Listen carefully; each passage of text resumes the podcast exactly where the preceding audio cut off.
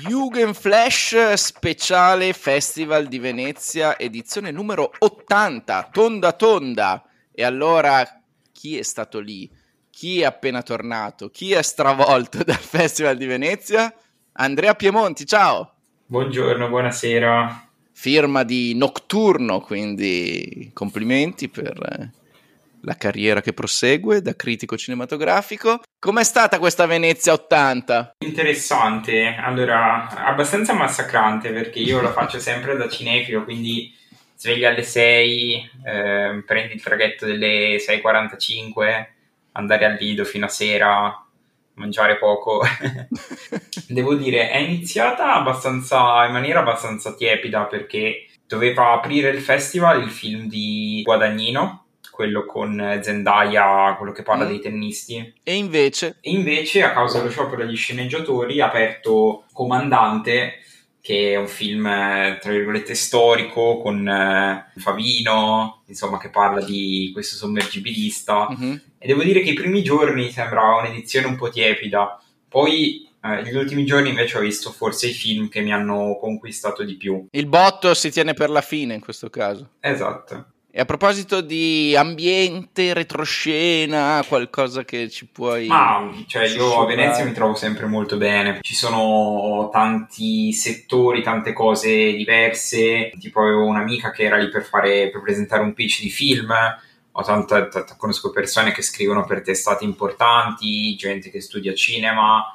Ed è interessante perché poi tra una cosa e l'altra, al bar, eccetera, riesci sempre a fare due parole con tutti o in traghetto. Forse questa è la cosa più importante, cioè avere persone in carne ed ossa che tengono in vita il cinema anche proprio attraverso il festival, dal fruitore del film fino a quello che magari poi lo produce o lo distribuisce. C'è qualcosa che hai scoperto? Ma ho scoperto che il bar, quello che sembra che un caffè ti costa 15€, lo paghi 1,20€, quindi ci torna quello proprio per chi è di Venezia, quello di fianco alla Sala Grande. Ah, quindi si può accedere, diciamo. Sì, ci tornerò l'anno prossimo. Ecco, devo dire che adesso i numeri non li conosco, però quest'anno non sono riuscito a prenotare dei film, cosa che l'anno scorso è stata abbastanza... l'anno scorso ho prenotato tutto quello che volevo, quindi dall'anno del Covid, che è stato un po' il break-even, sembra che piano piano ci si sta... riprendendo bene, ed è una nota positiva secondo me.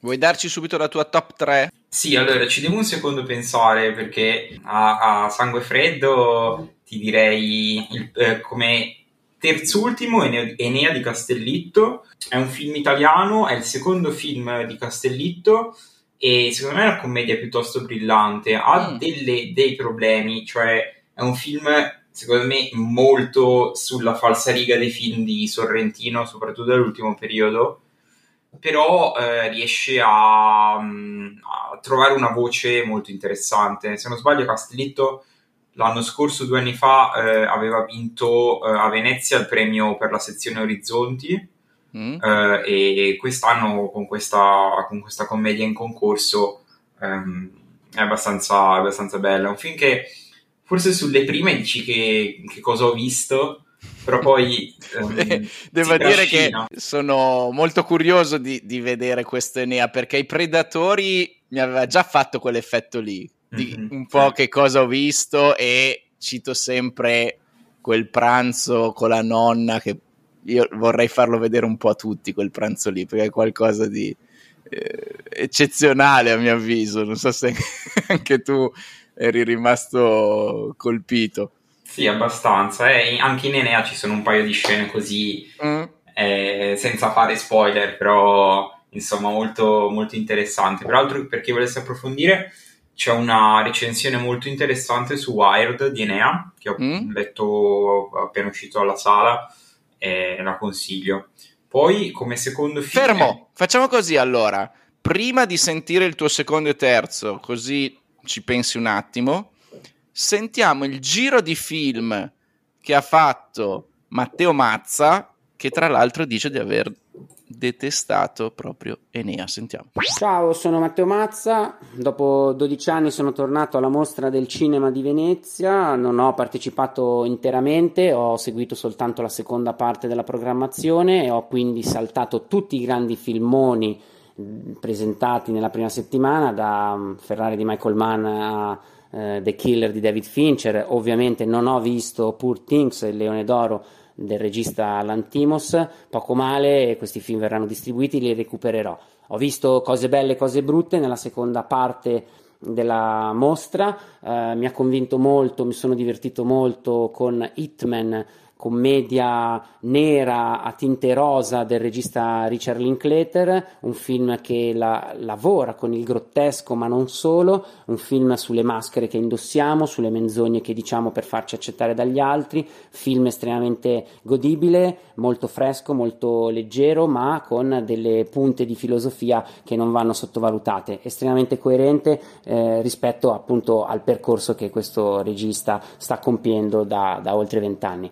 In linea con questa idea di filosofia e di visione della vita è anche Coupe de Chance, film di Woody Allen, il suo 51esimo lungometraggio, girato a Parigi, ma è il primo film girato in lingua francese. A me piace Allen nel suo cinema, qui trovo delle novità, film spaccato in due grazie alla fotografia di Vittorio Storaro che scalda con i gialli e raffredda con i blu, film che può essere accostato alla trilogia cupa e grigia londinese, Match Point, Sogni e delitti, Incontrerai l'uomo dei tuoi sogni. È sì una tragedia, ma è una tragedia meno cupa e forse meno evidente, e quindi un film con un certo respiro e, come abbiamo detto, una certa leggerezza, una certa freschezza. C'è un finale sorprendente, un bel colpo di scena, si cita Dostoevsky ma in realtà si guarda a Simenon. Altri film che mi hanno convinto provengono dal concorso, il giapponese Hamaguchi, premio Oscar a miglior film straniero con Drive My Car. Qui presentava Il male non esiste, riflessione sul rapporto uomo-natura, piena zeppa di grandi elementi simbolici provenienti dalla tradizione del cinema orientale, ma non solo. Film estremamente attuale, da non sottovalutare quando uscirà in sala, perché permetterà allo spettatore davvero di vivere un'esperienza molto molto profonda.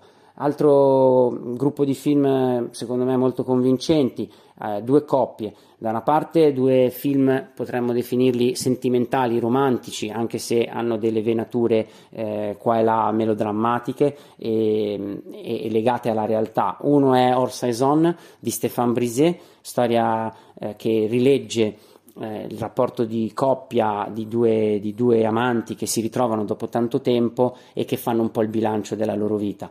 L'altro è Memory di Michel Franco, regista messicano, che qui gira in una New York anonima una storia di riscatto in un certo senso e di memoria perduta. Jessica Chastain è la protagonista, ha sofferto un trauma molto molto grave, molto profondo, dalla quale non è ancora uscita da giovane, e qui il suo personaggio fa i conti appunto con il tempo e, grazie a un personaggio che incontrerà, riuscirà in un certo senso ad aprirsi ad una nuova vita. Film entrambi molto interessanti, secondo me molto belli. Altra coppia di film che mi ha convinto, speculari, analoghi in un certo senso, Io Capitano di Matteo Garrone.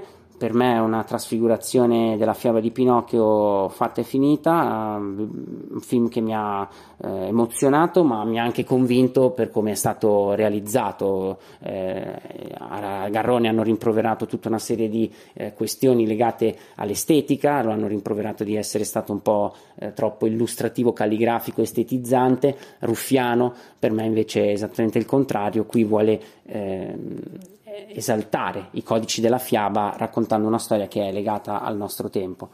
Dall'altra parte, invece, in versione più realistica, più cruda, più forte, mi verrebbe da dire cattiva, perché ci butta davvero lo stato delle cose davanti agli occhi, è Niska Holland con il film The Green Border, Il confine verde. Siamo tra Polonia e Bielorussia, un gruppo di persone provenienti dalla Siria, dall'Afghanistan, sta cercando di raggiungere l'Unione Europea, ma incontra i grandi cattivi, che sono non soltanto i soldati, ma sono anche le leggi che mancano, che sono le persone indifferenti, e quindi ambientando il film in un contesto estremamente selvatico, duro, freddo, ostile, la regista polacca ci dà la possibilità di guardare da più prospettive, in un racconto polifonico, come stanno le cose. Film davvero molto duro che uscirà nelle sale e credo conquisterà anche gli spettatori per la sua durezza. Ho detestato, senza mezzi termini, Enea di Pietro Castellitto. Per me, nonostante mi sia simpatico il personaggio, Castellitto a sprazzi, quindi non sono partito prevenuto. Mi sembra che questa operazione sia soprattutto ruffiana e snob. Mi sembra che Enea sia un film estremamente paraculo, che voglia veramente far scoppiare dei petardi in faccia allo spettatore, e mi sembra che sia anche un po' una visione delle cose un po' stantia, un po' superata. È un film che ho trovato sostanzialmente inutile e che mi ha lasciato più amaro in bocca, perché mi è sembrata veramente un'opportunità un po' sprecata dopo I Predatori, che era tutto sommato un film che aveva una sua, un suo senso, ecco. E niente, sono contento di essere andato a Venezia, di aver provato così a seguire un po' come vanno le cose, le direzioni appunto in cui vanno i film. A volte a Venezia ci si trova nelle sale e si incontrano delle sorprese, si incontrano delle gemme nascoste. Quest'anno penso che il film più sorprendente da questo punto di vista, tra quelli invisibili, sia stato Invelle, Nowhere, un film d'animazione di Simone Massi che penso verrà distribuito prossimamente. Se avrete modo di andarlo a vedere, segnatevi questo titolo, perché appunto se verrà distribuito vale proprio la pena. Simone Massi è un animatore marchigiano che qui racconta la storia di una famiglia di contadini in 3 momenti diversi, in 3 epoche storiche differenti, quindi le storie particolari che abbracciano la storia universale, e penso che sia uno dei tanti film che erano presenti alla Mostra del Cinema di Venezia un po' nascosti, che vale la pena andare a recuperare e che vale la pena scoprire, per poi tornare dalla mostra e raccontare e anticipare, insomma, dire che stanno per arrivare dei film belli. Andate al cinema, ci vediamo alla prossima, ciao, grazie. Allora, qua abbiamo chiuso anche con l'animazione, però torniamo invece sulla tua top 3. Dicevamo primo, anzi terzultimo dei 3 migliori Enea, al secondo? Qua è difficile, perché ti dirò i 3 più belli e poi il mio film del cuore. Il secondo okay. Più bello secondo me è El Conte di Larraín, ed è un film in bianco e nero che parla di questo Pinochet vampiro che in realtà non è morto, ma è ancora vivo in Cile e aspetta quasi un ritorno, insomma. È una commedia molto, molto nera, molto anche satirica. Larraín è noto perché fa questi film che ragiona spesso sul potere, no? Quindi ha fatto Jackie, che parla di Kennedy, della Casa Bianca. Ha fatto Spencer 2 anni fa, che parla della monarchia inglese, Windsor. E poi aveva fatto vari film anche con Neruda, che parlava tanto del problema cileno. E mentre invece questo film è quasi un film quasi tutto di genere, pur mantenendo una patina sociale e politica, quindi è interessante vedere come lui gioca un po' con questa sceneggiatura aperta e chiusa, possiamo dire, e mi ha molto colpito, devo dire, perché non mi aspettavo un film del genere, e perché è divertente, dissacrante e anche amaro nel finale. Un film che ha colpito anche Simone Soranna e l'ha inserito nella sua top 3. Poi continuiamo con la tua, va bene? Certo. Ciao Jürgen, sono appena tornato dall'80ª edizione della Mostra del Cinema di Venezia e vi consiglio questi 3 film che mi hanno molto convinto. Il primo si chiama El Conde di Pablo Larraín, è una satira grottesca in bianco e nero in cui il regista cileno prova a raccontare la figura di Pinochet ibridandola a quella del Conte Dracula. Molto interessante e anche molto divertente. Il secondo film invece si chiama Hitman, ovvero Il sicario, ed è un film diretto da Richard Linklater, è il regista di School of Rock per intenderci, e questa è una commedia spassosissima che fa morire da ridere per 2 ore, ha un ritmo veramente teso e incalzante. Ve lo consiglio perché per quanto mi riguarda è stata la vera sorpresa del festival, non pensavo di divertirmi così tanto. Il terzo e ultimo consiglio invece si chiama Povere creature ed è del regista greco Yorgos Lanthimos. Arriverà nelle sale verso gennaio perché proverà a concorrere per la campagna Oscar, e questo è un film che vi consiglio perché è veramente molto provocatorio e che può aprire un dibattito, nel senso che a me personalmente non è neanche piaciuto così tanto onestamente, però sono contento che questo regista sia riuscito a fare un film così importante da un punto di vista produttivo, con un grande cast, con un grande posizionamento nel mercato statunitense. Sono curioso di vedere quante persone lo guarderanno in sala, ma ecco, è veramente un viaggio funambolico, a tratti anche fantasmagorico, no? Si fanno riferimenti alle pitture di Salvador Dalì, ci sono dei riferimenti letterari come quelli di Alice nel Paese delle Meraviglie. È un film immaginifico che sicuramente darà degli spunti, degli stimoli, e quindi ve lo consiglio caldamente. Alla prossima! Tu vuoi darci il tuo top? Il film più interessante è La Bête di Bertrand Bonello. È un film strano, molto particolare, perché parte dal presupposto che un'intelligenza artificiale ha, tra virgolette, colonizzato il mondo, comunque gestisce il mondo, e la protagonista, che è interpretata da Léa Seydoux, per purificarsi rivive le sue vite passate. La premessa è strana, sì, però attraverso questo espediente narrativo di cornice riesce a raccontare una storia d'amore che poi si ripropone in 3 periodi diversi, fino all'800 inizio 900, poi la seconda parte è ambientata ai giorni nostri e la terza parte è quella del futuro, e mantiene praticamente 2 attori principali e sviluppa queste storie di amore poi incompiute, e riesce a giocare tanto con il cinema, ci sono tante citazioni, tante anche ispirazioni. Raccontato da te mi affascina l'idea, devo dire, di questa struttura un po' da film a episodi, non so se possiamo utilizzare questa espressione, invece mi spaventa parecchio. È un po' stile Cloud Atlas, ecco. Se ci capiamo.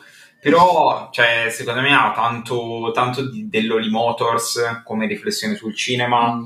Io ci ho visto anche un po' di 2046 di Wong Kar-wai, per questo ritorno, questa interazione con la macchina, questo ritorno quasi incomprensibile.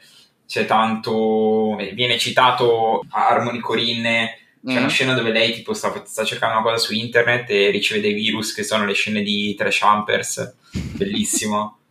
E quindi, nel senso, è un film anche che si permette quanti spettatori può avere un film così? Non lo so, però dipende in realtà. Cioè, i selling point di un film del genere ci sono 2 attori, c'è una storia futuristica, però sì, è sicuramente un film difficile. Ok, quante stelline gli metti su Nocturno? No, gli metterei tra 4 stelle e 4 stelle e mezzo, ci devo riflettere. Penso che ne scriverò una cosa un pezzo più esteso, perché in 3.000 caratteri lo ammazzi un film del genere. Però, insomma, è un film sicuramente su cui riflettere, un film che parla di immagini, parla di simboli e di ritorni, insomma, è molto, molto interessante, molto anche, non so come dire, incantevole, ok? Portaci nel tuo cuore, invece. Film che mi è piaciuto di più, che stavo quasi piangendo uscito dalla sala, si chiama La teoria del tutto, ma non parla non è quella. No, non è quella, è un film di Tim Kruger, mi pare sia il suo secondo film, e è un film che parla di un fisico che parla di multiverso, quindi tematiche hot, però parla anche di amore, di ossessione e di montagna, quindi è un film molto sognante, molto anche... il regista dice che è un po' come pensare al gatto di Schrödinger, cioè non sai esattamente se quello che sta succedendo è effettivamente quello che vedi o è la fantasia di un pazzo. E soprattutto l'ultima parte è davvero molto sensibile nella regia, mi ha ricordato come profumo il Solaris di Tarkovsky. Wow. Nella dolcezza in cui gestisce questo rapporto d'amore invivibile, e comunque il film è permeato proprio da da citazioni abbastanza indovinabili, cioè questa musica che ricorda molto il Badalamenti in collaborazione con Lynch, c'è questa fotografia molto hitchcockiana. Non siamo dalle parti di Everything Everywhere o le tue. No, assolutamente. Un film in bianco e nero. Citando. Ah, in bianco e nero. È in bianco e nero. Vabbè, ma la risposta al tuo dubbio è facile, è che la realtà è una visione di un pazzo. Le due cose coincidono. Ci sta, molto alla coscienza di Zeno questa chiosa. Ma senti, qua manca nel tuo racconto il vincitore. Povere creature, come mai? Io ripeto, non sono riuscito a vederlo perché... Tu non sei riuscito a entrare nella sala? No, non c'erano proprio i posti. Sai perché? Perché il tuo posto l'ha rubato Mattia, che è appena uscito poi dalla visione del film, ci ha sussurrato quest'audio, sentiamo. Appena uscito dalla sala d'Arsena di Venezia ho subito mandato un messaggio a Gario dicendo: ho appena visto Poor Things di Lanthimos, questo è il film della mostra, film pazzesco, difficile definirlo, tratto dal libro di Gray ed è la versione personalissima del mito del Frankenstein di Lanthimos. Quello che colpisce sono, oltre a casta pazzesco, super in parte Emma Stone, Willem Dafoe, Mark Ruffalo, è proprio la messa in scena, il lavoro che Lanthimos fa sulla messa in scena. Passiamo da un'ambientazione che per certi tratti potremmo definire steampunk, quindi quasi fosse un anime, a invece elementi come le scenografie kitsch o molto cariche, quasi di cartone, tipiche dell'espressionismo tedesco e primi del Novecento. Io ci ho visto anche, proprio per quelle suggestioni ironico-horror, tanta animazione dei fratelli Quay, solo che loro usavano i pezzi scartati delle discariche per costruire i loro cortometraggi in animazione, e qui Lanthimos usa i pezzi di carne, ma appunto con la stessa chiave grottesca, esagerata, carica. Lo sappiamo, Lanthimos ama le allegorie grottesche, appunto, esagerare per ragionare, farci ragionare su alcuni dei mali più inconfessabili, più cupi del nostro tempo. In questo senso sono tutti film politici quelli di Lanthimos, e questo non fa eccezione, solo che mentre in Parodontas e nel Sacrificio del Cervo Sacro Lanthimos faceva pezzi la famiglia, qui fa pezzi il rapporto tra generi, costruendo un mondo crudele in cui appunto il dominio del maschio viene completamente annientato e distrutto e messo in ridicolo. Ed è proprio l'elemento del ridicolo, di questa ironia corrosiva, che rende il film ancora più interessante. Non è un film cupo, non è un film solo drammatico, ma è un film in cui si ride, e in sala si è sentito ridere, applaudire molto, e questo lo rende appunto un oggetto ancora più diverso rispetto a tanto cinema che magari anche su questi temi abbiamo visto nell'ultimo periodo. Quindi Leone meritatissimo, bravo Chazelle, presidente della giuria, e finalmente un leone che credo che metta tutti d'accordo. Ok, insomma, quindi mi sembra che ci toccherà vederlo anche questo Povere Creature per poter dire la nostra. Invece tu vuoi dirci anche i tre peggiori in stile Jugend, cioè cosa non ha funzionato a Venezia dal punto di vista cinematografico secondo te? Sì, allora devo dire che è difficile, scorrendo i titoli, trovare i tre più brutti, perché ne ho visti tanti che non mi hanno convinto per niente. E secondo me il primo peggiore è Origin di Anna Duvernay. È un film che parte da un libro scritto da una giornalista americana in seguito al caso di George Floyd, ma sebbene la storia sia molto interessante perché propone il concetto di casta e collega tra virgolette il razzismo in America con il razzismo il nazismo e con il concetto di caste in India, però il film è davvero tanto retorico e cerca di raccontare anche una storia, però è veramente troppo inconsistente la storia che racconta ai margini, cioè cerca di raccontare la storia di questa giornalista, però non funziona per niente. Penso che anche se non ricordo male, è stato il film ricevuto peggio dalla critica. Ok. Proprio perché, appunto, la cosa è, mi ha invogliato a leggere il libro, però il film non me lo riguarderei di sicuro. Ok, secondo? Priscilla di Sofia Coppola. No, ancora! Devo dire che a me dispiace perché, soprattutto quest'anno, ecco, se posso muovere una critica al concorso, ma in generale a Venezia quest'anno, che è una critica che ho sentito molto viva al Lido, è che c'erano poche registe donne quest'anno, c'erano su 22 film, mi pare, c'erano solo 2, sì. Per 3 anni di fila 21 donna e quest'anno invece 2 donne, cioè sembra quasi che il festival sia stato un po' quasi pompato da Ken. Tornando a Priscilla parla, è un po' il controcampo di Elvis, di Baz Luhrmann, perché parla di Priscilla Presley, esatto, però è un film che davvero non ha conflitti, non ha nessuna vera scena madre, non ha nessun vero momento dove emerge la personalità della protagonista femminile, che peraltro ha vinto la Coppa Volpi, col mio grande disappunto. Hai protestato? Sì, cioè secondo me, premettendo che ci sono 2 o 3 attrici che funzionano molto bene. C'è una bravissima Penelope Cruz nel film di Ferrari, che fa la moglie di Ferrari, c'è Lea Seydoux nel film di Bonello, ma potevano tranquillamente darlo a 3 o 4 attrici diverse, appunto c'è Emma Stone nel film di Lanthimos, e invece l'hanno dato a Kylie Spinney, che ricordiamo per Devs, Alex Garland. Vabbè, comunque, a parte questo, andiamo con quindi Sofia Coppola. No, ma poi c'è questo Elvis alto 4 metri, nel senso, io ci ho creduto zero che lui fosse Elvis.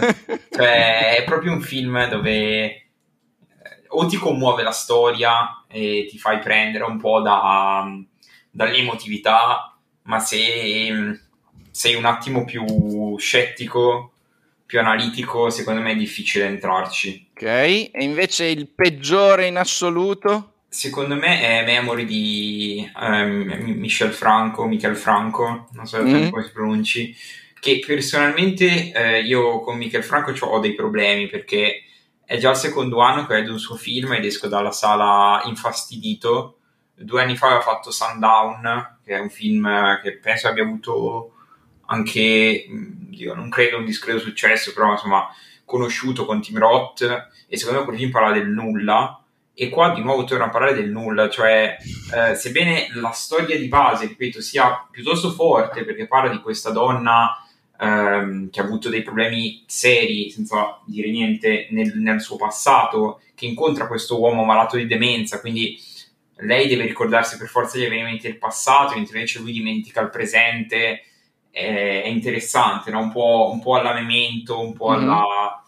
Però questi espedienti narrativi non vengono utilizzati per niente, i dialoghi sono davvero orripilanti e non so come dire, falsi, no? Cioè costruiti, si sente, e non lo so, non funziona niente in questo film, secondo me. Ha questa regia molto fredda, che è tipica del regista, però non serve. Un altro film invece che ha una buona regia fredda è il film di Brisé, Hors Saison, che quello invece è molto bello, quello lo consiglio come altro film in più, cioè piuttosto che vedervi Michel Franco vedetevi Brisé, che premia. Ci salutiamo con un ultimo pensiero? Il mio unico pensiero, che è un tarlo che mi rode da 10 giorni, è che devo vedermi sto film di Lanthimos, spero di vederlo con chi ascolta il podcast al cinema a breve, insomma a gennaio. Va bene, allora ci vediamo in sala come sempre. Bella.